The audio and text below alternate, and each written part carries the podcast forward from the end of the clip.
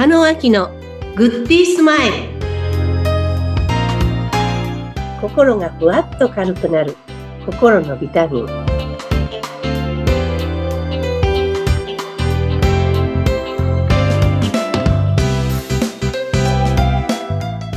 皆さんこんにちは加納明ですインタビュアーのズッピーことズシヒデツグです。加納さん、今週もよろしくお願いいたします。はいよろしくお願いいたしますはい。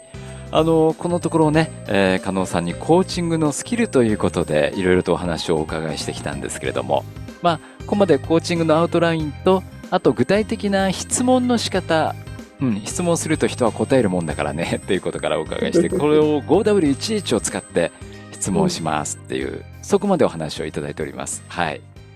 えー今回はどんな内容をしましょはい。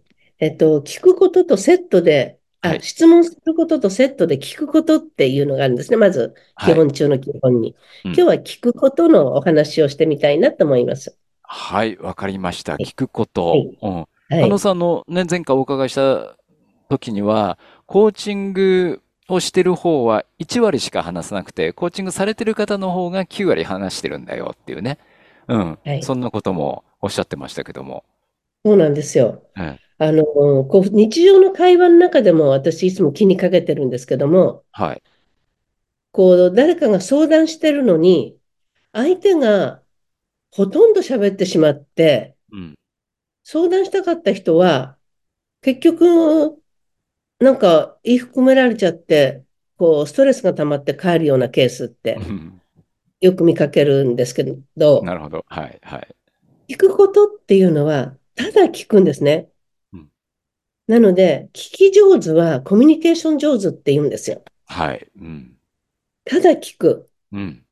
で、その聞くことの一番基本って、ハヒフヘオで聞いてって笑いながら私いつも言うんですけどね。ハヒフヘホで聞く。そう、そう。うん。はい。はい、はいって、は、はですよね。はい。で、ひ、ひ、ひえとか、ひひんって言わないけど、まあ、は、うん。はい。はひふ、ふは、ふーんとか、うん。へは、へーとか、うん。おーとか、うん相づちですよね。ああ、そっかそっか。あ、意外にそうですね。ハヒフヘオに含まれてますね、全部ね。はい。うん。だから、はいはいとか、うん、そうだねとか、はい。なるほどねとか。はい。やっぱり聞く言葉っていっぱいあると思うんですよ。うん。でも、往々にして何か言ったら返そうと思う。返そうと思う。返さなくていいから。聞けばいいから。聞くだけでいい、まずは。うん。聞くだけでいい。はい。ただ聞く。うん。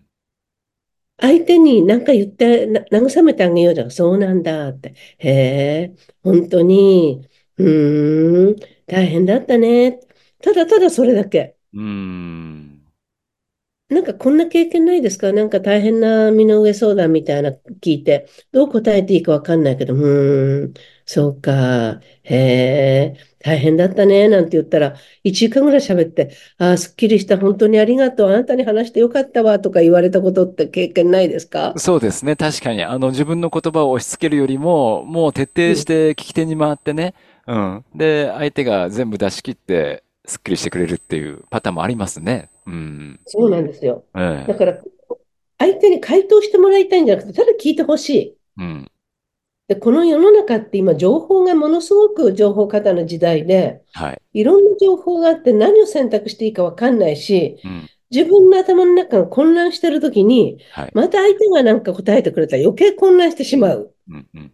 それよりも今日、先週ね、お話ししたの、喋りながら人は頭の中整理するわけですよね。はい。で、整理して自分で言ったことは自分の耳で聞いてるんですよね。うん。うん。で、ずっとゆっくり聞いてくれるといろんな言葉がリラックスするから降りてきて、はい。ああ、私こんなこと考えてたんだとかうん、自分自身の言葉に納得してるっていうような経験もあると思うんですね。はい。うん。だからお家に帰ったら今日皆さん、ご主人か、あと反対に子供さんか、何か言った時にそうなんだ、へえ、大変だったねって、5分ゆっくり聞いてあげるだけで、うん。相手はまだ聞いてくれるのって、うん。ただただ聞いてくれるだけで、はい。相手はリラックスして安心して、うん。この人なんていい人だろうって思うんですね。うん。聞き上手になるっていうこと？はい。それって難しいことじゃないと思うんですね。ただ、聞くっていうことに意識していただく。はい。うんなので、はい、夫婦で、はい、はいでもいいし、はい、そうだねって、うーんと、へーとか、ほーとか。で、プラス、ででもいいかもしれない。うんで、コーチングっていうぐらい、でって言うとまた喋る。で、で、また喋る。うんでって言うとまた喋っていいのってまた喋る。うん要は人は自分の話聞いてもらいたいんだなって。ああ、そっかそっか。うんあそうなんですよ。でっていうパターンもあるんですね。そうですよね。そうなんですよあの、質問すると答えるから、やっぱででもう質問ですもんね。そうそうで、矢印が入って、はい。会話の中で次に何を言おうかって矢印こっち向いてる人がいるんですよね。うん。半分ぐらい聞いてない。次はい何言おうか。うん。何を言おうか。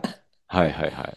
何言って、なんか見当違いのこと答えたりする。うん。そうじゃないんだってばって言って、なんかうん言わなきゃよかったのにっていうことにならないように、はい。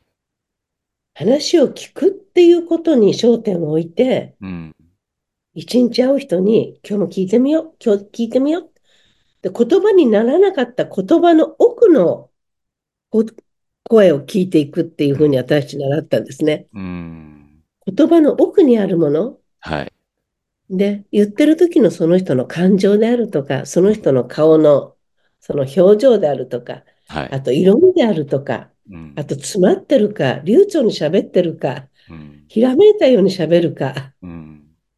相手に意識を向けてるとそれが伝わってくるんですね。なるほどね。うん。うんだからそれを聞いていく、心の奥の言葉にならなかった声を聞くということが、本当に聞くという意味なんですね。なるほど、なるほど。うん。はいそうですね。確かにあの、悩みを抱えてる人は、その、その悩みを解決したいっていう以上に、悩みを聞いてほしいっていううん部分が大きいかもしれないですね。そうなんですよ。うん。だから、こう、学校でね、コミュニケーションで聞くことよとか習ってないじゃないですか。はいはいはい。うん。力になろうと思っていっぱい喋っちゃうんですよね。うんでも、なんかそうじゃないんだけどって。なるほどね。そうですよね。うんあのうんコーチングっていうと、ね、やっぱり何か適したアドバイスを送ってあげなくちゃってきっと思って、だったらこうだよ、そうじゃなかったらこうした方がいいっていう、どんどんどんどん提案をこう、被せていっちゃいそうな気がしますけども、実ははいそうでもないんですね。全部吐き出してもらうんですね、まずね。そうなんですよ。すごくシンプルなんですよね。相手に寄り添って、うん。相手の心の奥の声にはい。耳を傾けていくと、うん。相手が思わず心の叫びなのか、うん。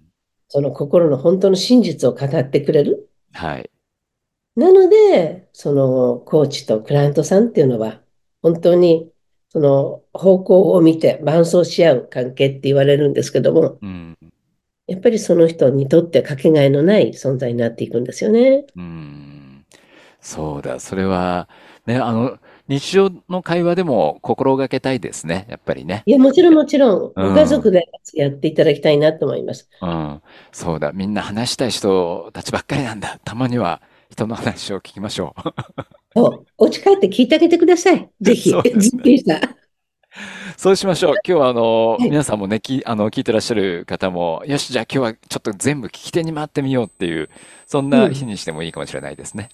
ぜひぜひ、5分でいいから。わかりました。はい。はい、あの、お願いします今日のこね、コーチングのスキルですけども、聞くこと、うん、これはあの、かなり大事な、えーテーマではないかなと思います。えーなお、ポッドキャストのね、えー番組説明文に加納さんの公式 LINE の URL がありますので、えー個別セッションの案内、またあのキャンペーン特典などをご覧いただけます。ぜひともね、えーご登録をお待ちしております。えー加納さん、今週もありがとうございました。はい、ありがとうございました。また来週よろしくお願いいたします。はい、お願いします。